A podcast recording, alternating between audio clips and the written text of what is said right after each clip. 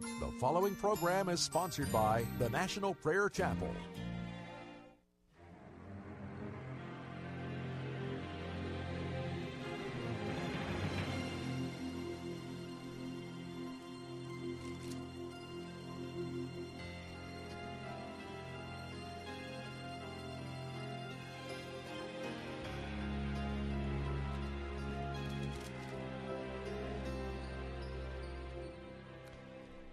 The Israelites have traveled through this bitter wilderness now for 40 years. They come now to the plains of Moab and they camp beside the Jordan River across from Jericho as they prepare now to enter into that promised land. But when the king of Moab sees this horde of people coming, he has heard the stories of the presence of God with them. He's heard the stories of what happened in Egypt as they were delivered. Balak sends messengers to summon Balaam to come and curse these people. Now, Balaam is an enigma to me. He is a semi worshiper of the God of heaven, but he uses occult practices to speak with God. So from the very get go, there's a concern about who is this man Balaam.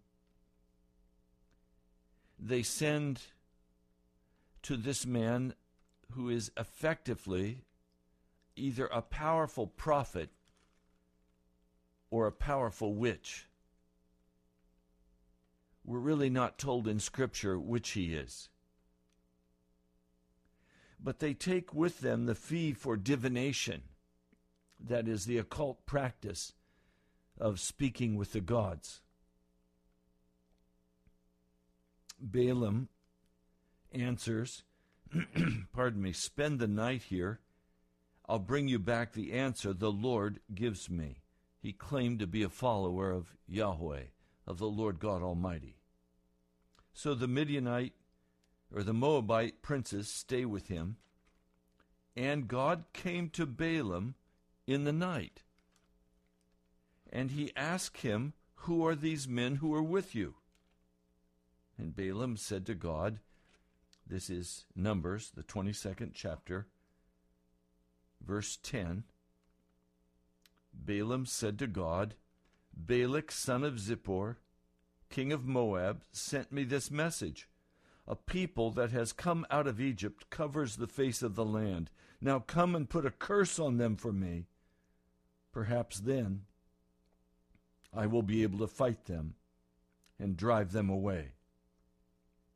But God said to Balaam, Do not go with them.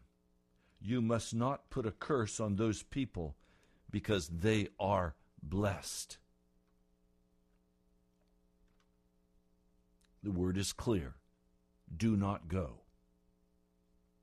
There is no misunderstanding the word of God to Balaam. He understands. He goes back to the princes of Balak and he says to them, The Lord has refused to let me go with you, so you might as well go back to your own country. The Moabite princes return to Balak and they say Balaam refused to come. And he said, Well, I know what the problem is. I need to send more distinguished men to him, and I need to send more money. So they come and they say, Come and put a curse on this people for me. And Balaam answers them, Even if Balak gave me his palace filled with silver and gold, I could do nothing great or small to go beyond the command of the Lord my God. That sounds excellent. He has taken a stand. He's not going to move. He's not going to compromise. But like so many, after a very bold statement is made, then they come back and they compromise. Verse 19 Now stay here tonight as the others did, and I will find out what else the Lord will tell me. And God came to Balaam and said, Since these men have come to summon you, go with them, but do only what I tell you. Now I want you to see something.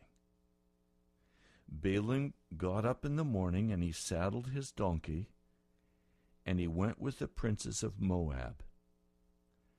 But God was very angry when he went.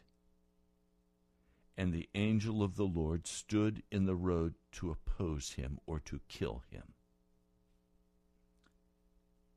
Now, why would God say to, ba- to Balaam, Go ahead and go with them, but just do what I tell you? Why would God say that to him? Well, very simple.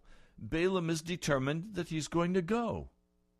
And he's going to do whatever he has to do to twist God into saying that he's allowed to go. And so God just does it for him and says, Okay, you want to go? Go. But do what I tell you. Now, what Balaam does not realize is that he is playing with his life. And in this story, he will lose his life. He will be killed because he was playing with God. There's nothing more dangerous than I can think of than to play with the Lord God Almighty. He is not a tame wolf. We don't play with God. But Balaam, in his arrogance, goes with them even though he knows the Lord God of heaven has said, under no conditions, no, do not go. When he pushes God, God says, okay, go ahead. This is one of the ways of God that you need to understand. You can say, I want to buy that new car. Lord, do you want me to buy that new car? And the answer is very clear in your heart no. But you keep saying, Lord, that's what I want. That's what I want. That's what I must have. Now, can I have that new car? Can I have that new car? Until finally God says, Yes, go ahead, get it. And then for seven years, you'll get beaten up with a mortgage payment on that car. It's not yours, it belongs to the bank. I just talked with a young person who wanted to show that she was in charge of her life. So she figured out how much she wanted to pay for her new car she knew she could make the payment of a certain amount, so she talked to the bank and she talked to the dealer, and they agreed to sell her that car for that amount of money. A seven year note. Incredible. Seven years slavery to that car. Not what God wanted for her. But in her arrogance, and in her independence and in her refusal to be submissive. She did what she wanted to do. In arrogance, did what she wanted to do. God was very angry when he went, and he sent his angel to stand in the road to oppose him or to kill him. Now Balaam was riding his donkey his two servants were with him. They were being escorted by the servants or the princes, the, the power people of Balak's government. When the donkey saw the angel of the Lord standing in the road with a drawn sword in his hand, she turned off the road into a field.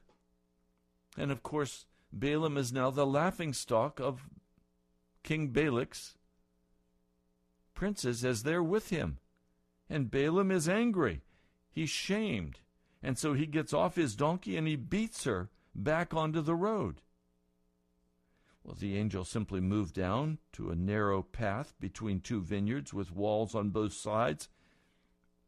When the donkey saw the angel of the Lord, she pressed close to the wall, crushing Balaam's foot against it. So he beat her again. Then the angel of the Lord moved on ahead and stood in a narrow place where there was no room to turn either to the right or to the left.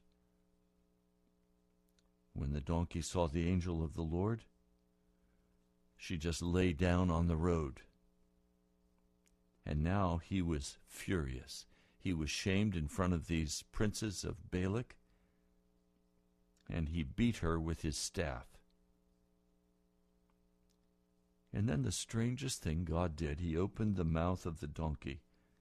And she said to Balaam, What have I done to make you beat me these three times? Now, at this point, we have to seriously begin to ask who is the donkey and who is the man. It's evident that the donkey has more wisdom than the man has. It's obvious that the man is the donkey, but I won't say that because I don't want to I don't want to dishonor the donkey. Balaam is much lower than any donkey could be. Balaam answers the donkey. See them braying at each other. I wonder if they were speaking in language the princes could understand, or if they were just braying at each other and God made it plain. You've made a fool of me. If I had a sword in my hand, I'd kill you right now. And the donkey said to Balaam, Am I not your own donkey, which you have always ridden, and to this day have I been in the habit of doing this to you? No, he said. Then the Lord opened Balaam's eyes, and he saw the angel of the Lord standing in the road with his sword drawn. He bowed low and fell face down. And the angel of the Lord asked him, Why have you beaten your donkey these three times? I came to oppose you because your path is a reckless one before me. The donkey saw me and turned away from me these three times. If she had not turned away, I would certainly have killed you by now, but I would have spared her. In other words, God has a higher opinion of this man's donkey than he has of Balaam. Why?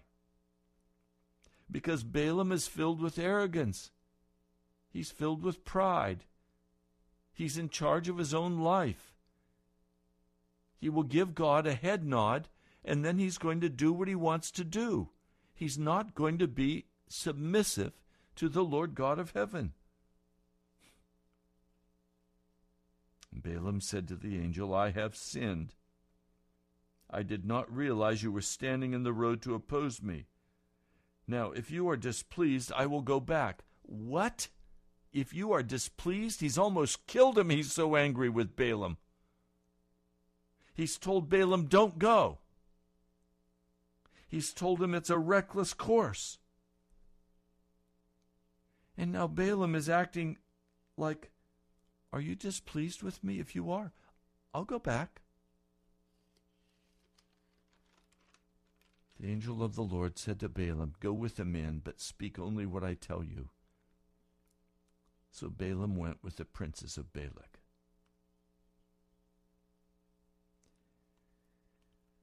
You know, this story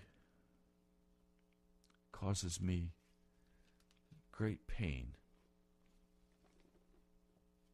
great pain in my heart. I want to tell you why. I've been Balaam. Many times in my life, I've been Balaam. I've known what I wanted to accomplish, I've known what I wanted to do, and I've asked God's permission and and then I went on my way without even waiting for him to answer. I've done what I wanted to do. In fact, I thought it was my right to do what I wanted to do. That I, that that was the normal way to live, to go about doing what I want to do.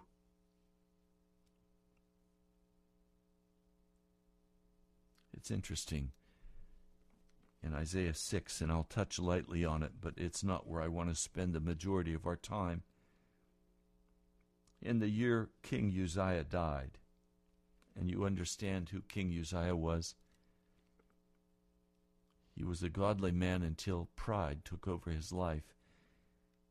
And he went into the temple and took the censers and said, I'm going to offer incense before God. The last time someone tried to pull that trick, 250 men died. Only the priest was allowed to offer the incense before God. But now the king is trying to be both king and priest. He is trying to take the place that only Jesus is allowed to hold. Jesus alone is the king priest. The year he died, he died in his house, isolated with leprosy. He was not allowed to go out in public. His son sat on the throne.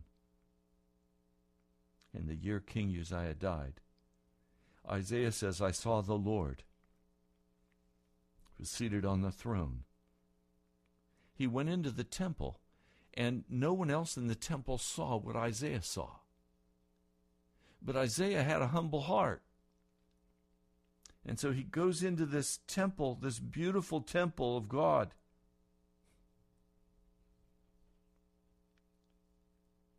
And he sees he sees the Lord God. He's high and exalted. The train of his robe fills the temple. In other words, God is bigger than the temple. Above him are seraphs, each with six wings. With two wings they covered their face, with two they covered their feet, and two they were flying with. And they were calling to one another, Holy, holy, holy is the Lord God. The whole earth is full of his glory. But nobody else saw it.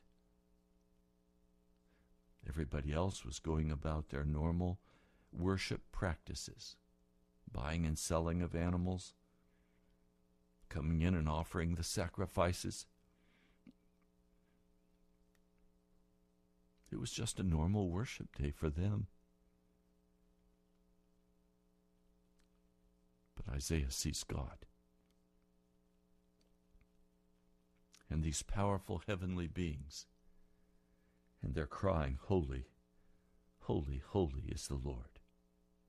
They're not saying, Holy, holy, holy is Isaiah, or Holy, holy, holy are the priests.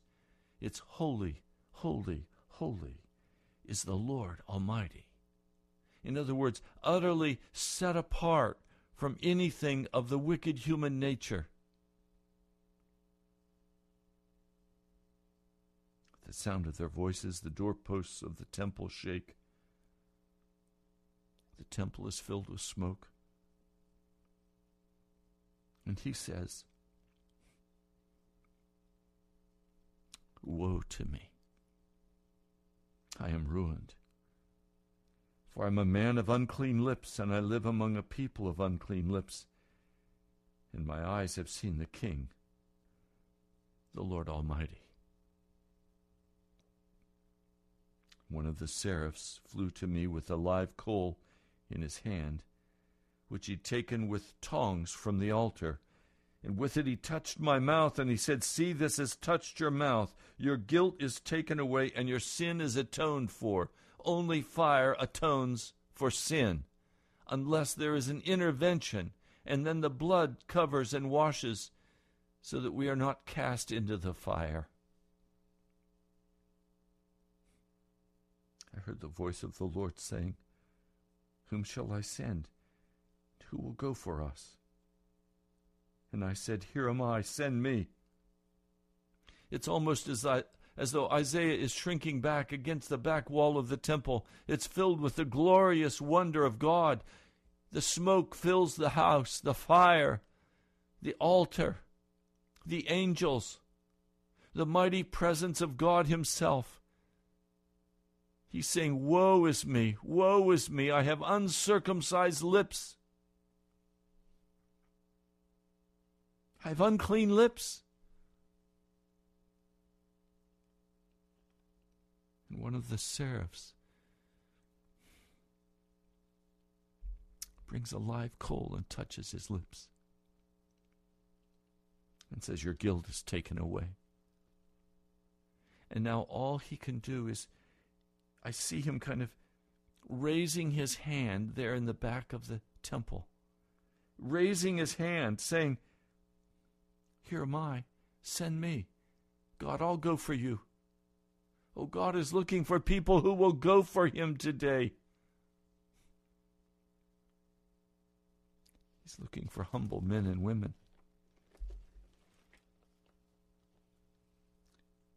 Men who will humble humble their hearts. Now, I don't know how to talk about this very well, but please, I'm going to try.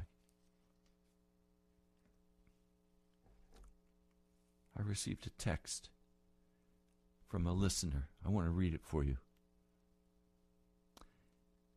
The March 27 message, The Way Up is the Way Down, was very timely for me. I've come to the conclusion that I truly am nothing. I'm not, I'm not just saying that, it's true. I've got no position now at work. I'm ruled by people 15 or more years my junior. My view is ignored. At home and church, I'm nothing. Really. Even with God, I'm nothing.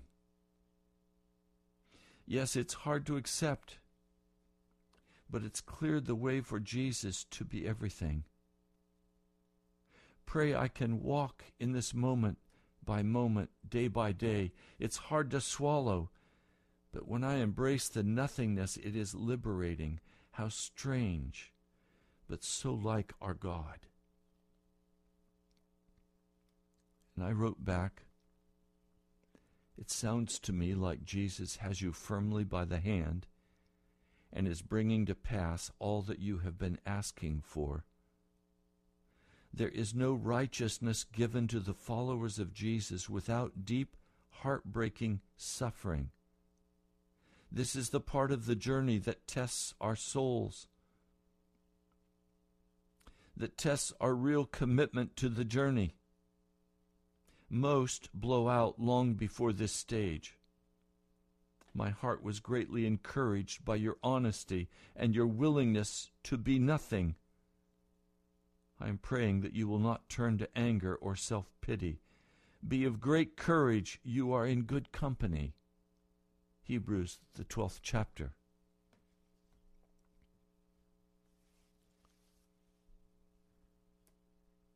I look at the the life that I have lived. And God has brought me into that same place of being absolutely nothing. That what I say doesn't really count for anything. I was praying this morning about this broadcast. And all I could say was, Lord, I don't want to say anything in the flesh. I want everything that is said to be by your Spirit. And I began to just say, Holy, holy, holy is the Lord. There's a place where we must come where we're willing to give up everything, especially our pride especially our place, our standing.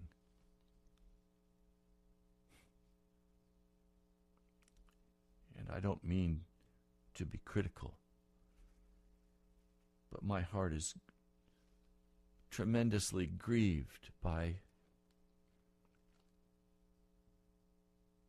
by men and women who lead in the body of Christ in America who are so full of themselves that I can't see Jesus in them.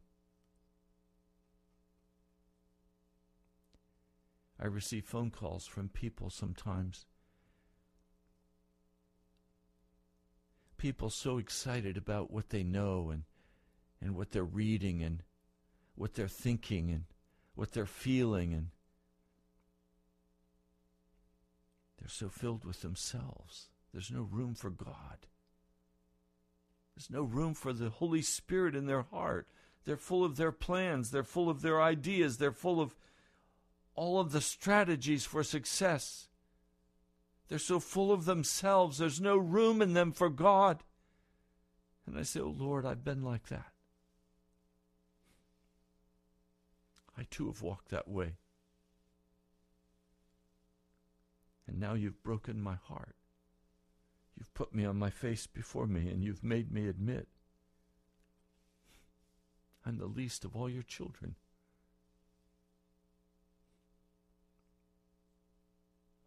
Why does church have to be a show? Why does church have to be entertaining? I've been asked numerous times in the last weeks this coming Sunday, what's going to be the special celebration, Pastor? And I've answered each one the same way. The special celebration will be the person of Jesus. He is our celebration. There is no celebration outside of Jesus. So we're not going to have a big band and we're not going to have a big a big show. We're not going to have live animals in our congregation. We're not going to bring Balaam's donkey in. We just want the presence of God there. I want the presence of God.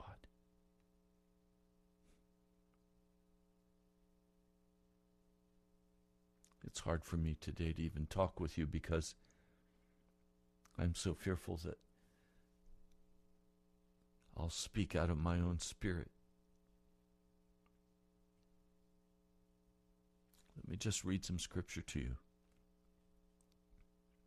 First Peter, the fifth chapter.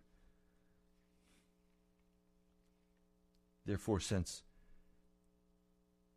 I'm sorry, First Peter, the fourth chapter. Therefore, since Christ suffered in his body, arm yourselves also with the same attitude, because he who has suffered in his body is done with sin. As a result, he does not live the rest of his earthly life for evil human desires, but rather for the will of God. You have spent enough time in the past doing what pagans choose to do, living in debauchery. They think it strange that you do not plunge with them into the same flood of dissipation, and they heap abuse upon you but they will have to give account to him who is ready to judge the living and the dead.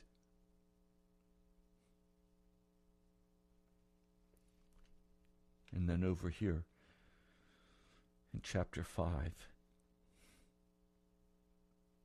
this is First Peter, the fifth chapter.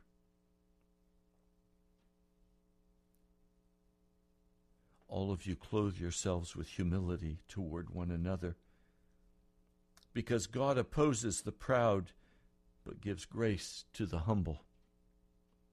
Humble yourselves, therefore, under God's mighty hand, that he may lift you up in due time.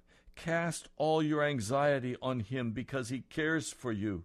Be self controlled and alert. Your enemy, the devil, prowls around like a roaring lion looking for someone to devour. Resist him standing firm in the faith because you know that your brothers throughout the world are undergoing the same kind of suffering.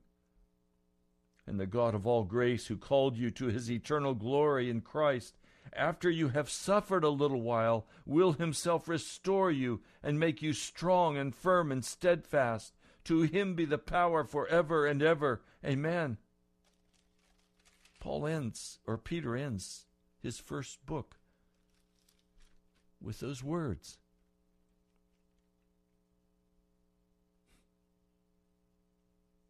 You see, there is there is no righteousness without suffering. And what is the suffering? The suffering is denying myself my place of importance it's denying myself the right to be somebody. It is turning aside from all that is of the flesh, and it is waiting on the Lord Jesus Christ. God opposes the proud, but he gives grace to the humble. Humble yourselves, therefore, under God's mighty hand that he may lift you up in due time. Cast all your anxiety on him because he cares for you. What anxiety are we speaking of? We're speaking of the great anxiety of being of no account, of not being considered important by other people, the anxiety of having no place of importance, of being rejected, cast out, cast down. If it's hard for the righteous to be saved, what's going to become of the ungodly and of the sinner? So then, those who suffer according to God's will should commit themselves to the faithful Creator and continue to do good.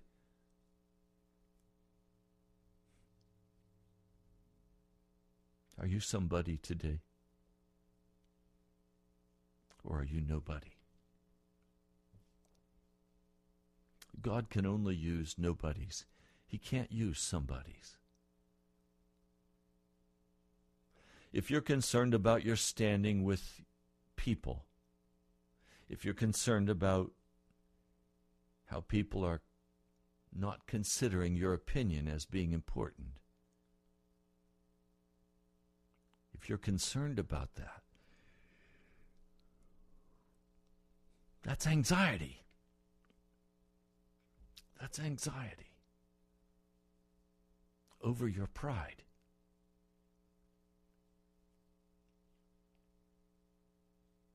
chapter 4 verse 1 Therefore since Christ suffered in his body arm yourselves with the same attitude because he who suffered in his body is done with sin There is a place of suffering that God calls us to. And we in the church have been so filled with pride and arrogance so self righteous, so confident in our theology, so assured that we're on our way to heaven and that God loves us and we're somebody special, filled with pride and arrogance. I listened to a national broadcast this morning, a prophetic broadcast. the man who was leading the broadcast opened the broadcast by saying, All I'm interested in is the supernatural.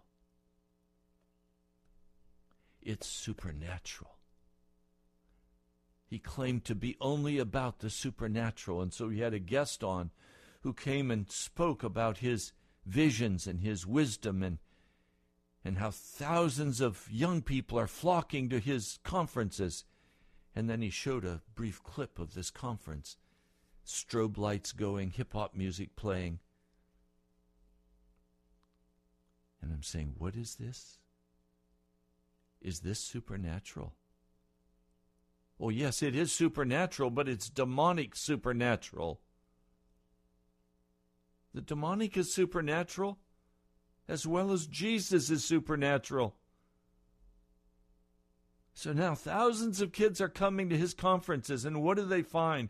They're brought into what is called praise and worship with music that is not praise and is not worship and is utterly demonic and dark.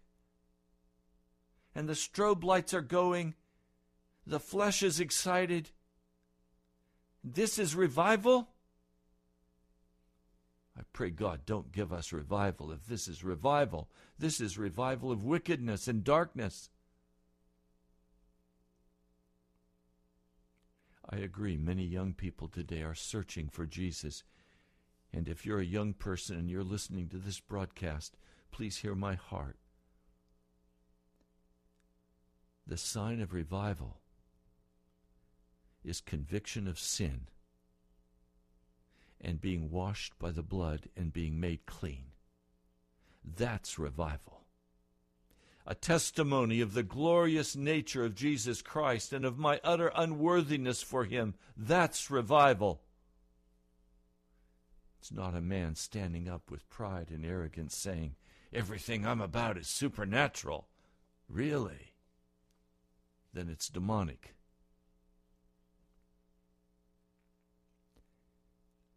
I fear there is such a hunger for the supernatural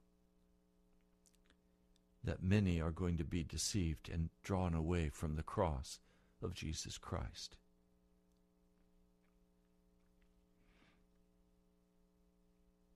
I attended recently a Holy Spirit renewal conference in a church. The man who was speaking had that wonderful British brogue. And he spoke about all the times when he's been in revival and how the Spirit of God comes. People begin to dance and shout. People begin to praise Jesus gold dust begins to fall from the ceiling. All kinds of manifestations happen. And he said, I want that to happen here. And if you're willing, it can happen here. And then people in the congregation, some people in the congregation began to jerk, jerk, jerk. John Wesley was speaking about that, and he said that jerking is a sign that they are fighting against the Holy Spirit. They are rejecting the presence of the Holy Spirit. And so they jerk. Well, I haven't said that, but I've seen that. And I've seen the falseness of the modern revival. That's not revival. Dancing and shouting and singing are not revival. I stood one evening in the Hilton Chapel, and the whole crowd was going crazy. The Holy Spirit, they said, is here. Revival is beginning at the Hilton Chapel. And everyone was dancing, and a young woman came up to me, and she said, Come on, Pastor, dance with me. The Holy Spirit has come. I said, No, no, no, no, it is not the Holy Spirit. It's a demonic spirit. There was no Holy Spirit presence in that house. It was a demonic spirit. It was gratifying the flesh. It was gratifying pride and arrogance. The speaker standing in front, speaking in powerful tones about how great he was, recognizing people in the congregation and recognizing how great they were utter foolishness. Jokes being shared, laughter and conversation. And it was supposed to be revival. It wasn't revival, it was death.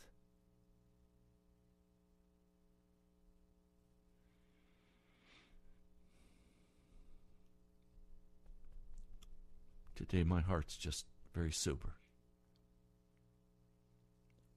It's sober because I know as I come in before the Lord, I can't demand anything from Him. But I must endure the suffering of this journey as I wait for the fullness of the power of the Holy Spirit to come, bringing conviction of sin and sorrow of heart. For that is the first sign of revival. That is the sign of the presence of the Holy Spirit. not laughter. Joy comes, but it comes after the suffering.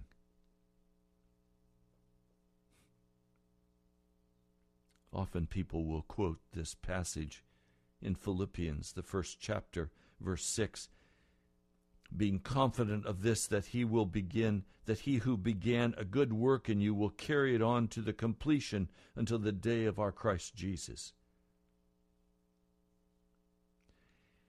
And they say very confidently, God is going to finish this work that He started in me. What they don't understand is that the work that God wants to do in them is to humble their hearts and reduce them down so they're small enough that God can begin to get a hold of their hearts and their lives so that they will not be filled with pride and arrogance, self sufficiency, dependence upon the flesh and the world and the ways of darkness. Yes, He will finish the work He has begun in you, only if you allow Him to finish that work of breaking the pride from your heart and walking in humility before God.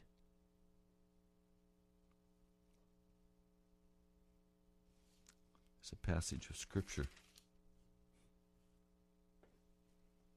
I'm just going to read a part of it for you. It's called The Cascade of God's Love.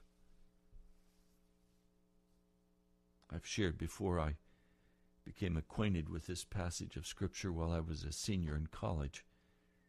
I was a theology major, but I'd never I'd never read this before. I was the assistant in the Department of Theology or Religion in the college I was attending. And I went in to go to work that afternoon. And one of the older professors waved to me and said, Ray, come, I want to talk with you. I didn't know if I'd done something wrong or if he had a special assignment for me. He was a man I, I loved very dearly. I went in and sat down in front of his desk. And he just sat and looked at me. He was a very dignified man, probably close to 70 years of, of age. A white hair with white mustache, thin, very dignified, I looked at him and he looked at me. And then the strangest thing began to happen. Tears began to run down his face. And he said to me, Our pride has to be broken.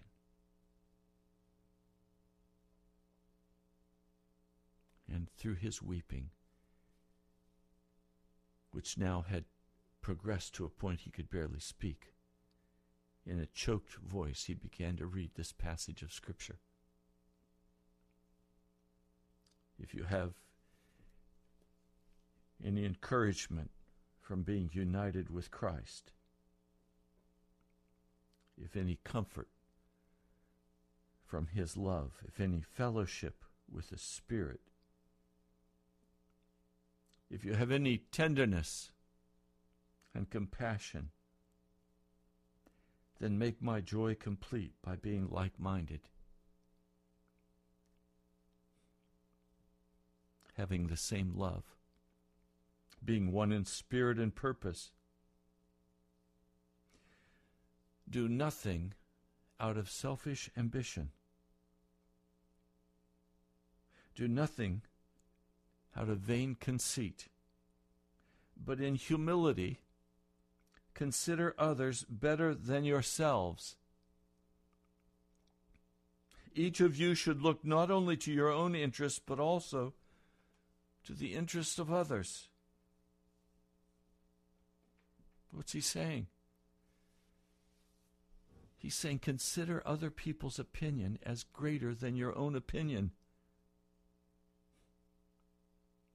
Don't do anything out of selfish ambition.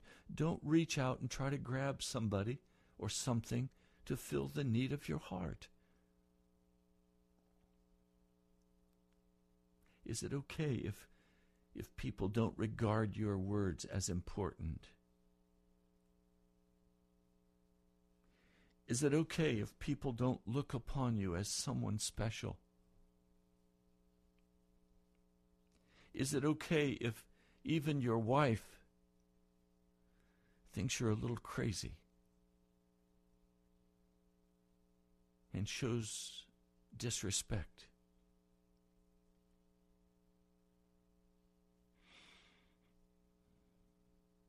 Your attitude, it says, should be the same as that of Christ Jesus,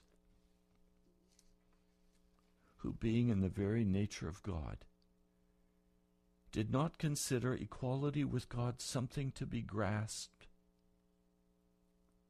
but made himself nothing. But made himself nothing. I pray this Sunday when I go to church and I stand before the congregation of the Lord that I will have the grace to be nothing. The grace to be in the very nature of God not demanding equality with anybody for any reason, but considering myself nothing.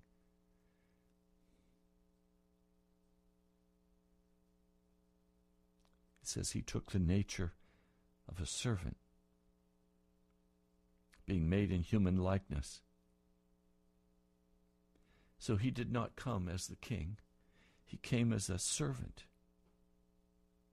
The very the very nature of a servant or the form of a servant. Not as one who should be served, but as one who humbles his heart and says, I will serve. Is that your heart today?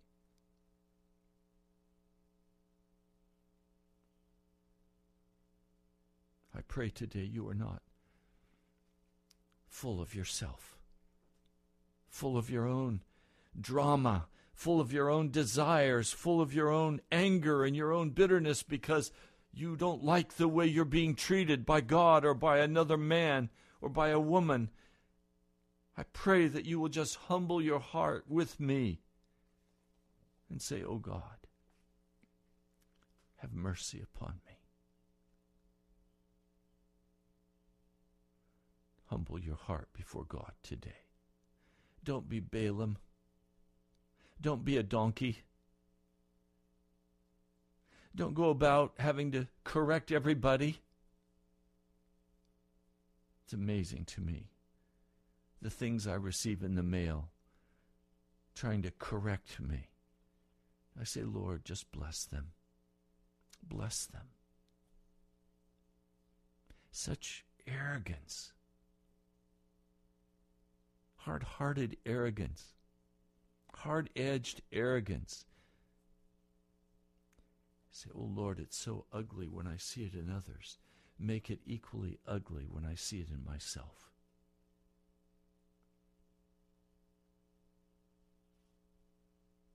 Lord, don't let me bluster about pretending that I'm somebody.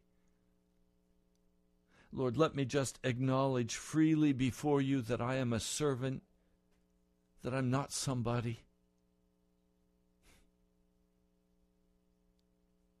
that I'm not anybody, but a servant of the Most High God.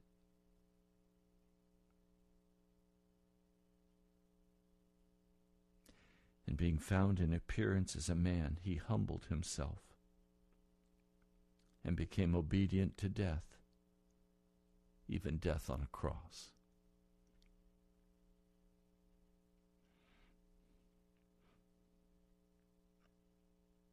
Jesus was not going to grab for heaven.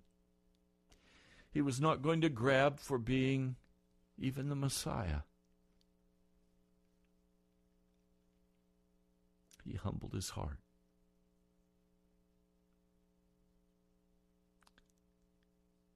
He said, I'm nothing.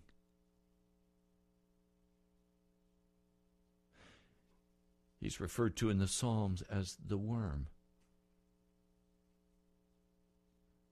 One time, a couple came up to me after church. We just sung Amazing Grace. And they said, Pastor, please, would you change the words of this song so that it doesn't speak of such a worm as I, because I'm not a worm. I am an educated man. I am successful in my career. I'm not a worm. I am someone like everyone else who is very important.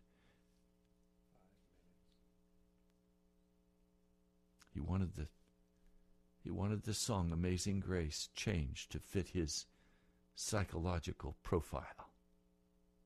What a donkey of a man. Braying about his greatness.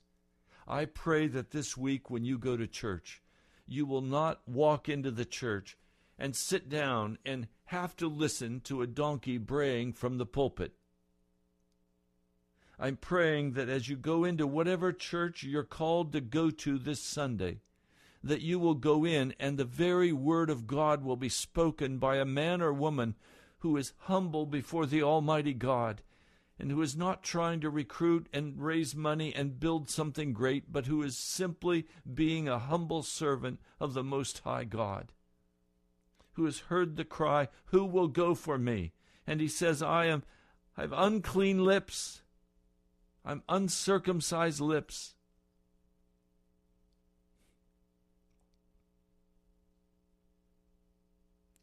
I think it's time we stop believing our own advertising about ourselves and simply humble our hearts before an Almighty God. Lord, I come today with my precious brothers and sisters who know exactly what I'm talking about, who have experienced it so many times in their own life. I pray, Lord, you will give us the courage to stop grasping after things and people and positions. I pray, Lord, you will give us the courage and the honesty to admit that we are nothing before the Almighty God of heaven. That there's no reason for pride, it's all false. That you are the beautiful one of Israel that it was you, Jesus, who came down and you were obedient to death, death on a cross. And now you have been exalted to the highest place. You've been given a name that is above every name in heaven or on earth or under the earth. Let every tongue confess that Jesus Christ is Lord. Mighty God, as we work out our salvation, with fear and trembling before you, the holy God of heaven. I ask, I ask, O God, that we would not look out for our own interests, but we would look out for the interests of Jesus Christ, the servant of the Most High God. Thank you, Lord. I pray in your name. Amen. We have just a minute left. I invite you to come and worship with the National Prayer Chapel this Sunday. We meet at the All Saints Anglican Church. The address is 14851 Gideon Drive, Woodbridge, Virginia 22192. You can go to our webpage, nationalprayerchapel.com, and you'll find directions. It's nationalprayerchapel.com. Or you're welcome to call my personal cell phone, 703 489 1785, and I'll get directions for you. That's 703 489 8723. God bless you, my brother, my sister. I pray today you've humbled your heart before God. I'll talk with you soon. Joy. Now unto him who is able to keep you from falling and to present you blameless before the presence of